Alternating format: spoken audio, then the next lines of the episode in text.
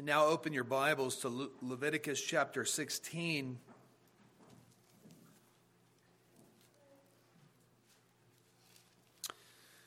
Able now to resume our series in the book of Leviticus. And we'll be looking for the next few weeks through uh, this 16th chapter. I'll read the whole chapter for us this morning. And so, if you will, please give your full attention to God's word. The Lord spoke to Moses after the death of the two sons of Aaron when they drew near before the Lord and died.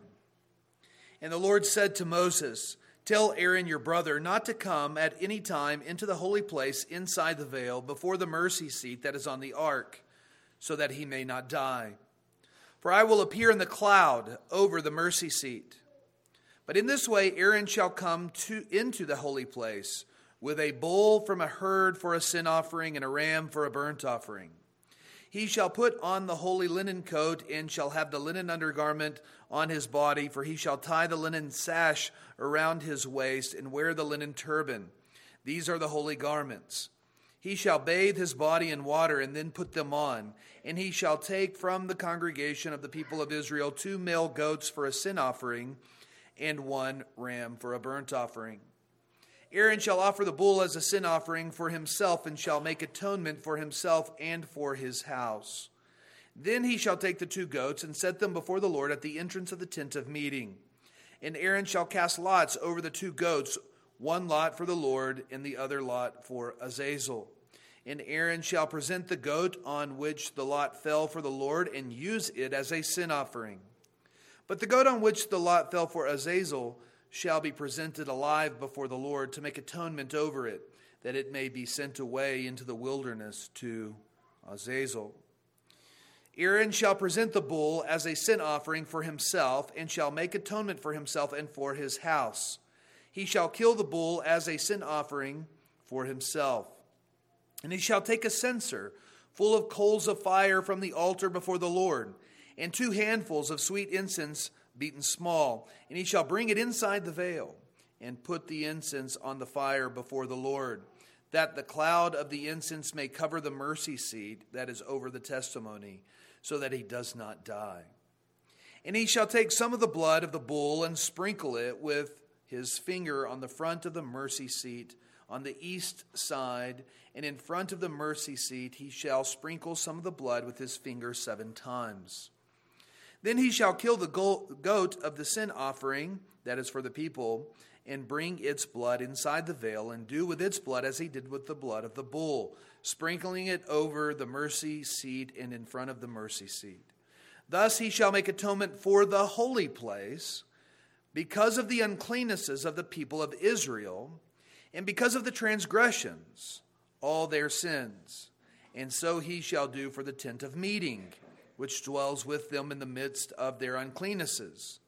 No one may be in the tent of meeting from the time he enters to make atonement in the holy place until he comes out and has made atonement for himself and for his house and for all the assembly of Israel. Then he shall go out to the altar that is before the Lord and make atonement for it, and shall take some of the blood of the bull and some of the blood of the goat and put it on the horns of the altar all around. And he shall sprinkle some of the blood on it with his finger seven times, and cleanse it, and consecrate it from the uncleannesses of the people of Israel. And when he has made an end of atoning for the holy place, and the tent of meeting, and the altar, he shall present the live goat. And Aaron shall lay both his hands on the head of the live goat and confess over it all the iniquities of the people of Israel and all their transgressions, all their sins. And he shall put them on the head of the goat and send it away into the wilderness by the hand of a man who is in readiness. The goat shall bear all their iniquities on itself to a remote area, and he shall let the goat go free in the wilderness. Then Aaron shall come into the tent of meeting and shall take off the linen garments that he put on when he went into the holy place and shall leave them there.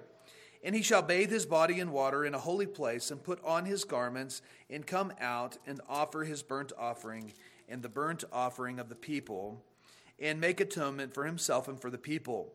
And the fat of the sin offering he shall burn on the altar, and he who lets the goat go to Azazel shall wash his clothes and bathe his body in water, and afterward he may come into the camp. And the bull for the sin offering and the goat for the sin offering, whose blood was brought in to make atonement in the holy place, shall be carried outside the camp. Their skin and their flesh and their dung shall be burned up with fire, and he who burns them shall wash his clothes and bathe his body in water, and afterward he may come into the camp. And it shall be a statute for you forever that in the seventh month, on the tenth day of the month, you shall afflict yourselves and shall do, do no work, either the native or the stranger who sojourns among you. For on this day shall atonement be made for you to cleanse you. You shall be clean before the Lord from all your sins. It is a Sabbath of solemn rest to you, and you shall afflict yourselves it is a statute forever. And the priest who is anointed and consecrated as priest in his father's place shall make atonement, wearing the holy linen garments.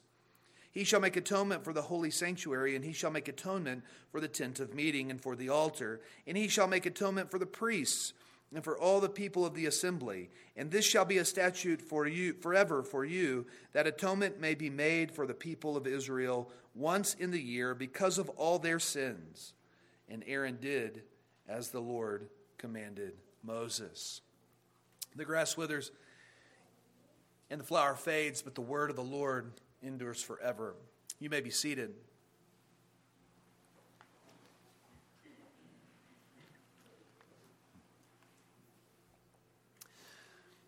The purpose of the tabernacle was to provide a dwelling place for the Lord so that he might commune with his people. Not only was it called the Lord's dwelling place, but it was also called the tent of meeting because it was where God and his people met together. And this was only possible through the grace of God. He is holy, yet his people, Israel, were sinners.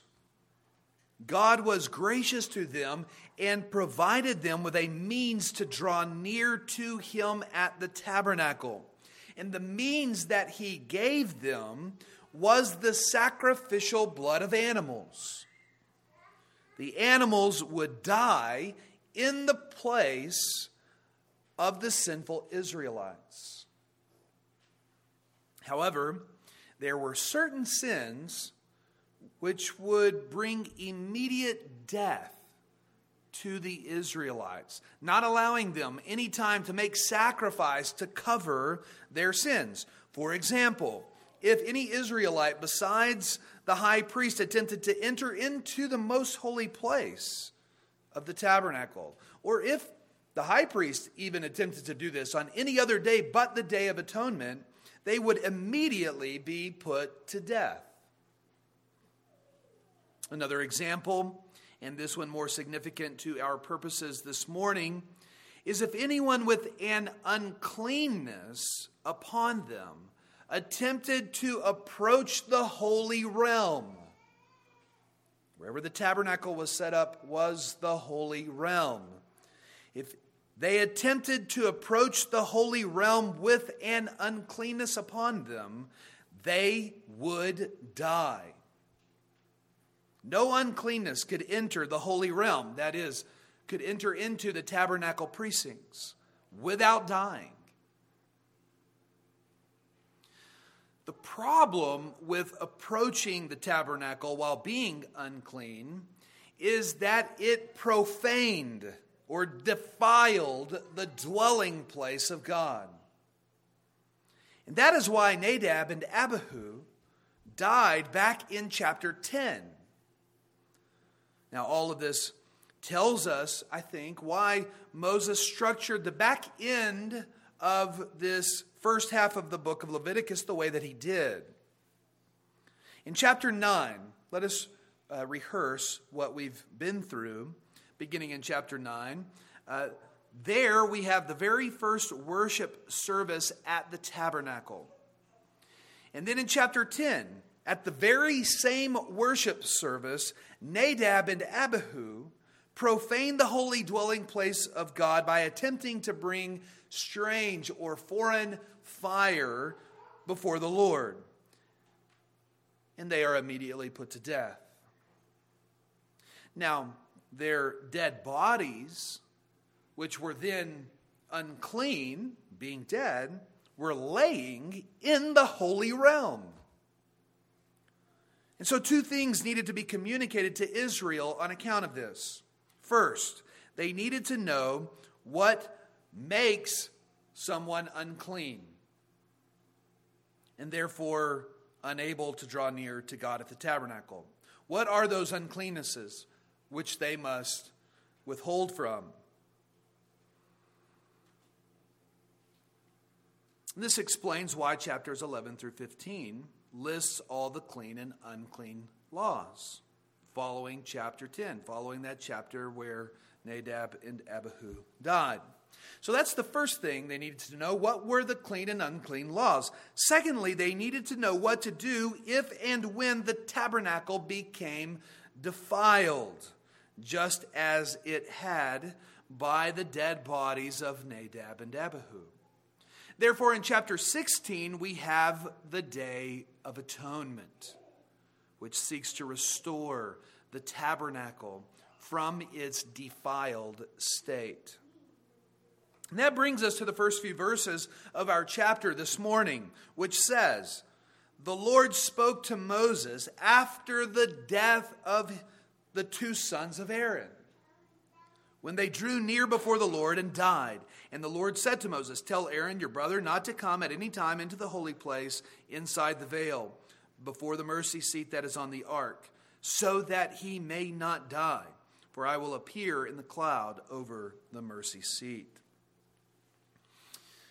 You see the connection here, how he's drawing our minds back to their deaths. He's telling us here's, here's now the, the legislation, here's now the, the procedure that you need to undertake when the tabernacle has become defiled.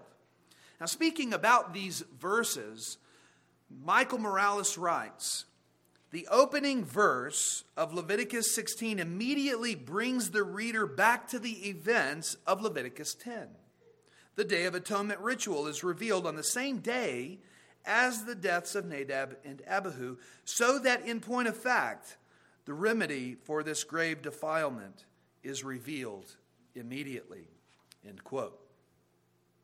Now, hopefully, that helps you kind of see uh, what's been uh, transpiring throughout the book of Leviticus. And when you read through it, sometimes, uh, you know, those of you who ha- have a daily uh, reading of the Bible throughout Scripture, you get to Leviticus and, and you think to yourself, it's just legislation after legislation, law after law, over and over again. But actually, uh, there is a bit of a narrative to it at times, and hopefully that helps you uh, to read it and understand it a little better. Now, there's obviously several aspects to the Day of Atonement, and it is a long chapter, and so we'll look at it from different angles over the next few weeks. Mean, there is the aspect of the cleansing of God's house. There's also the aspect of cleansing God's people and the aspect of judgment as well, just to name a few things. And we tend to think about the cleansing of God's people. We think of the Day of Atonement, the day in which their sins are covered, are atoned for, the removal of their sin. And we will, Lord willing, take up that more specifically next week. But this morning we will focus on the cleansing of God's household, the cleansing of the tabernacle. In fact, this was really the primary focus of the Day of Atonement, purging the dwelling place of God from all of the pollution caused by Israel's sins and uncleannesses. They didn't have to enter all the way into the most holy place with an uncleanness on them to pollute God's holy sanctuary. That was certainly a defilement that would bring immediate death to them. But their sins and uncleannesses polluted the tabernacle simply because they dwelled near the tabernacle. Pointed that out in our text. The tabernacle sat in the middle of the camp of Israel. And so the people surrounded the tabernacle and polluted it with their uncleannesses. The purpose of the Day of Atonement was to restore the tabernacle to its pristine state so that God would continue to dwell with his people and be their God. Now, in order for Aaron, the high priest, to cleanse the tabernacle, he first had to make atonement for his own sins. If he attempted to enter into the most holy place in the presence of the Lord without making atonement for his own sins, he himself would die. And so his first steps were to bathe himself, put on the holy garments,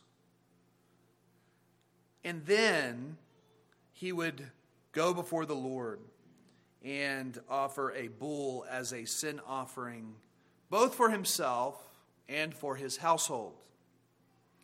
And then he would take the blood of the bull into the most holy place to sprinkle it upon the mercy seat where God sat enthroned, where the holy Shekinah presence of the Lord sat enthroned.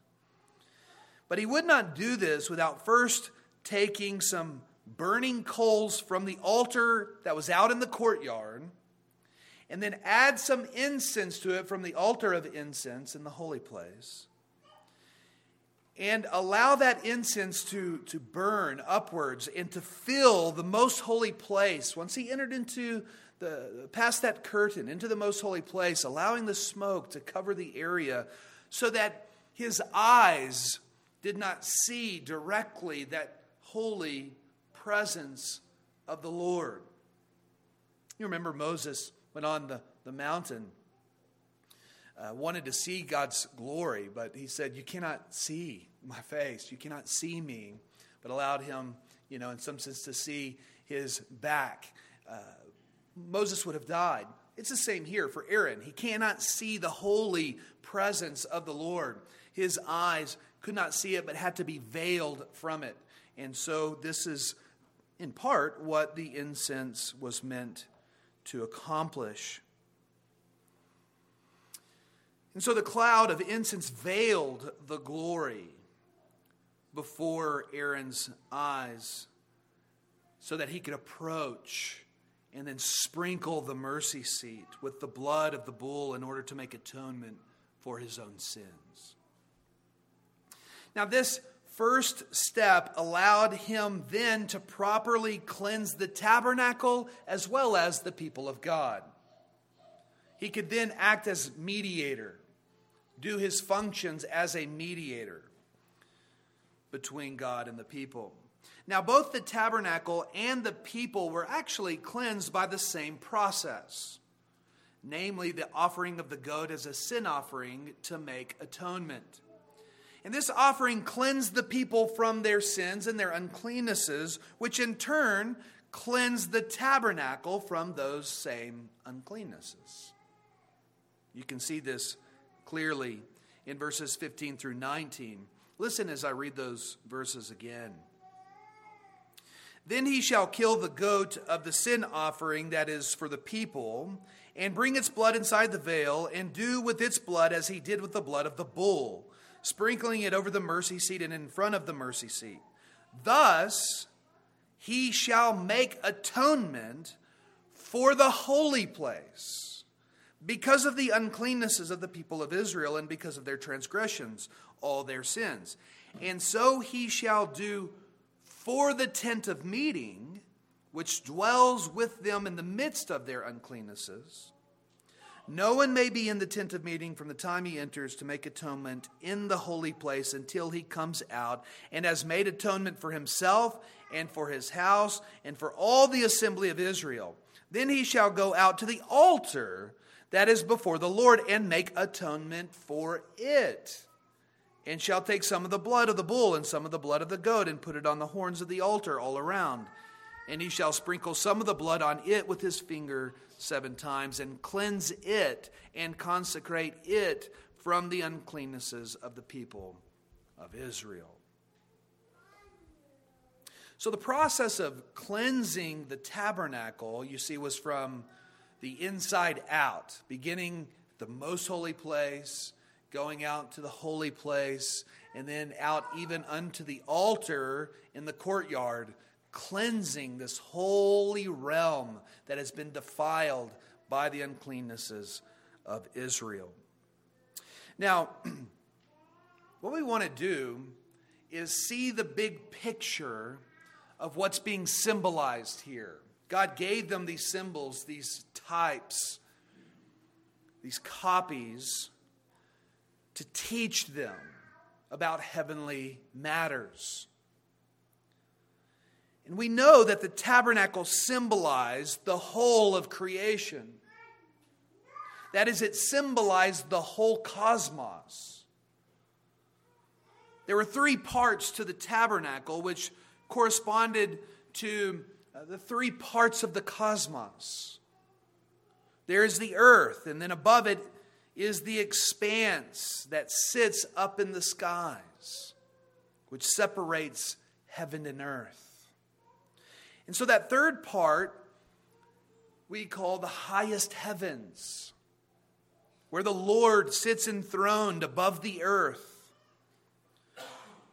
And the tabernacle, being an architectural mountain, demonstrated that man's it demonstrated man's ascent up into heaven from earth to heaven. When he enters into the courtyard for example aaron the high priest when he entered into the courtyard he was beginning his ascent up the mountain towards heaven.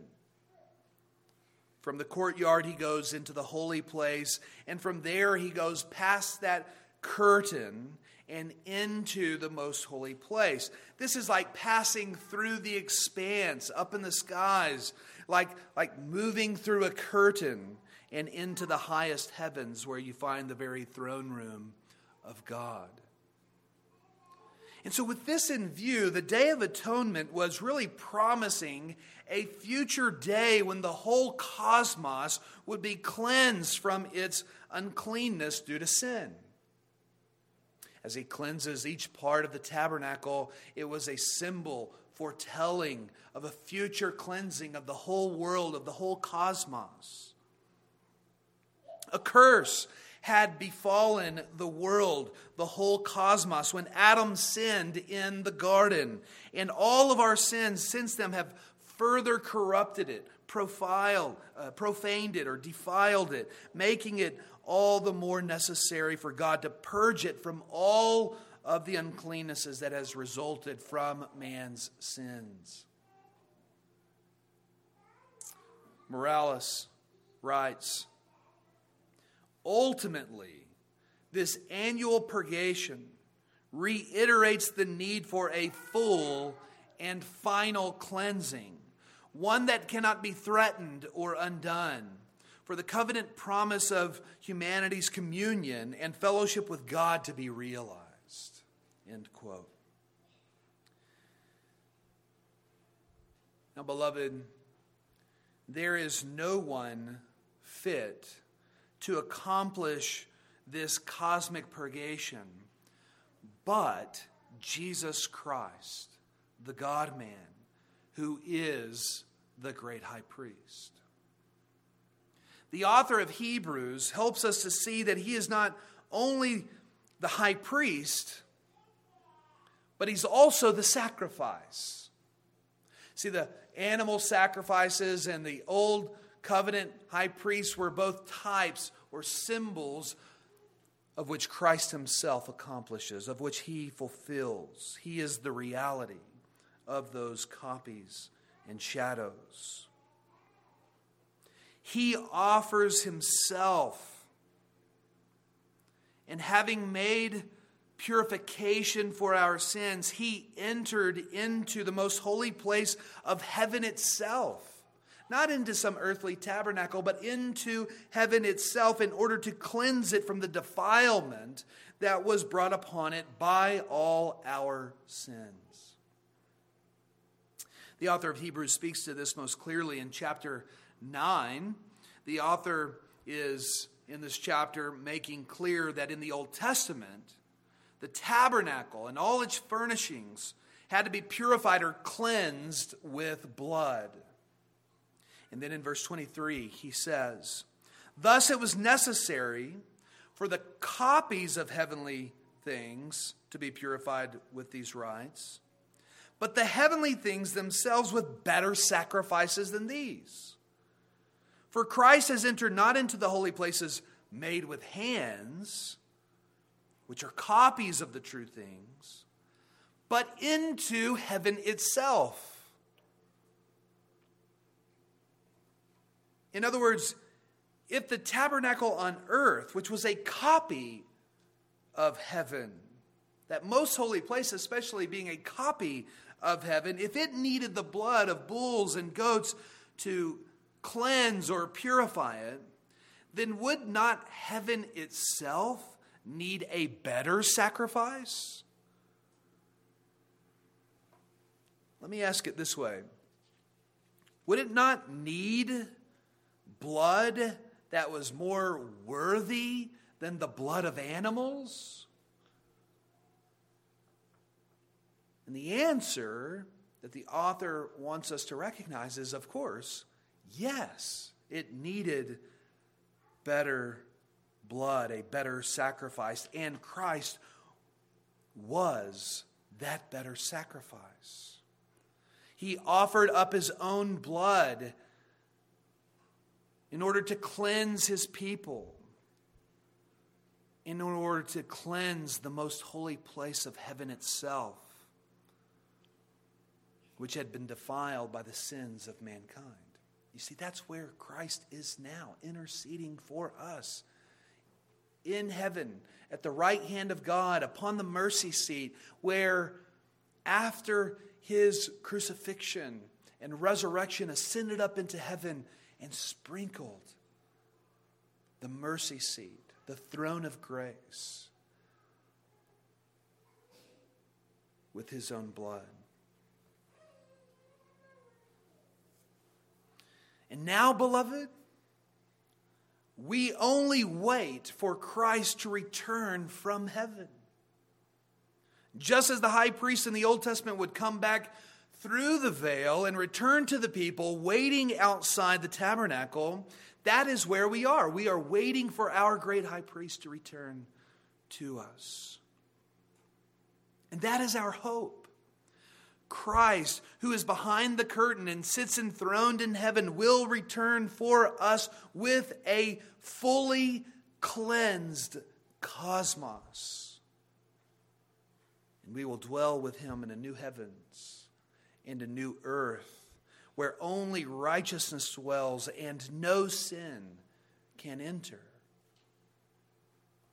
He is the only hope for mankind.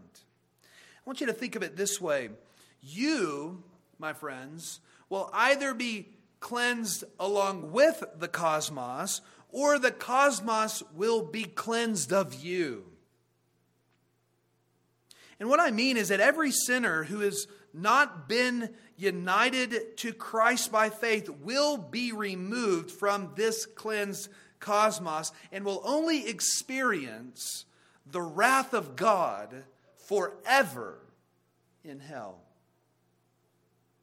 The only way to escape the wrath of God against your sins is to trust in the work of atonement accomplished by his Son, which cleanses you from all your sins.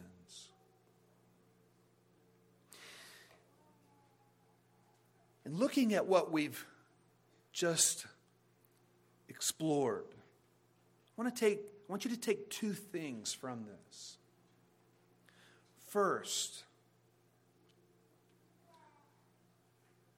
I exhort you to rest in the accomplished work of Jesus Christ And do not for a second believe that you need to add anything to that sacrifice. Sometimes we may feel like we need to contribute something to our salvation. But thinking that way actually implies that Christ's blood was not sufficient to pay for the debt that we owe due to sin. When we try to add to our salvation by good works, we are saying that Christ's blood does not possess the worth needed to set us free from our sin. Now, sadly, many, very many, have stumbled over this and cheapened the grace given to us by God in Christ Jesus. Now, don't misunderstand me. We should aim to please the Lord with our good works, and they can certainly strengthen the assurance of our salvation since they are fruits and evidences of a true and lively faith. But they do not add one single thing to your salvation.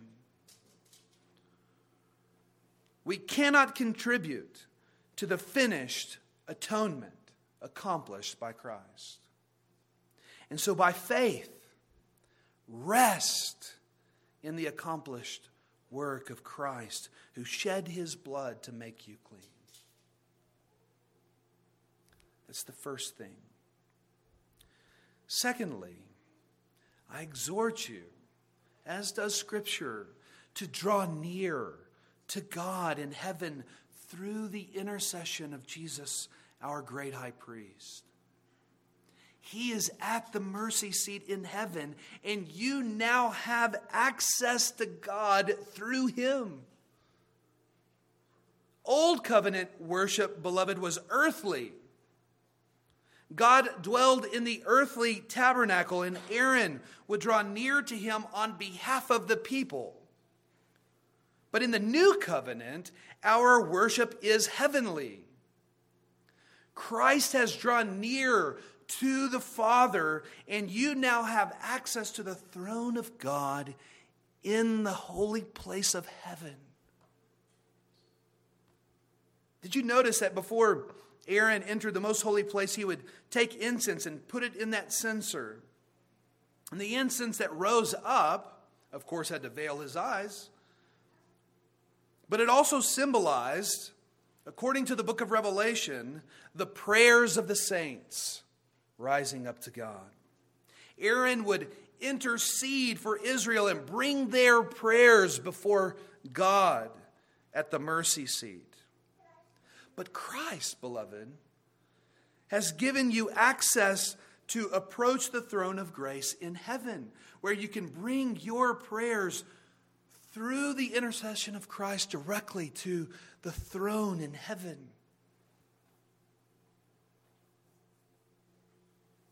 And so let us hear the exhortation given to us by the author of Hebrews in chapter 10. He writes, Therefore, brothers, since we have confidence to enter the holy places by the blood of Jesus, by the new and living way that He opened for us through the curtain, that is, through His flesh. And since we have a great priest over the house of God, let us draw near with a true heart and full assurance of faith, with our hearts sprinkled clean from an evil conscience and our bodies washed with pure water.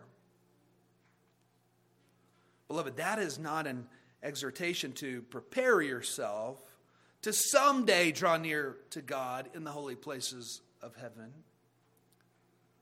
It is an exhortation to draw near to God even now by your prayers, by your worship, which Christ, our great high priest, makes accessible through his mediation at the mercy seat. To him be all praise and glory both now and forevermore.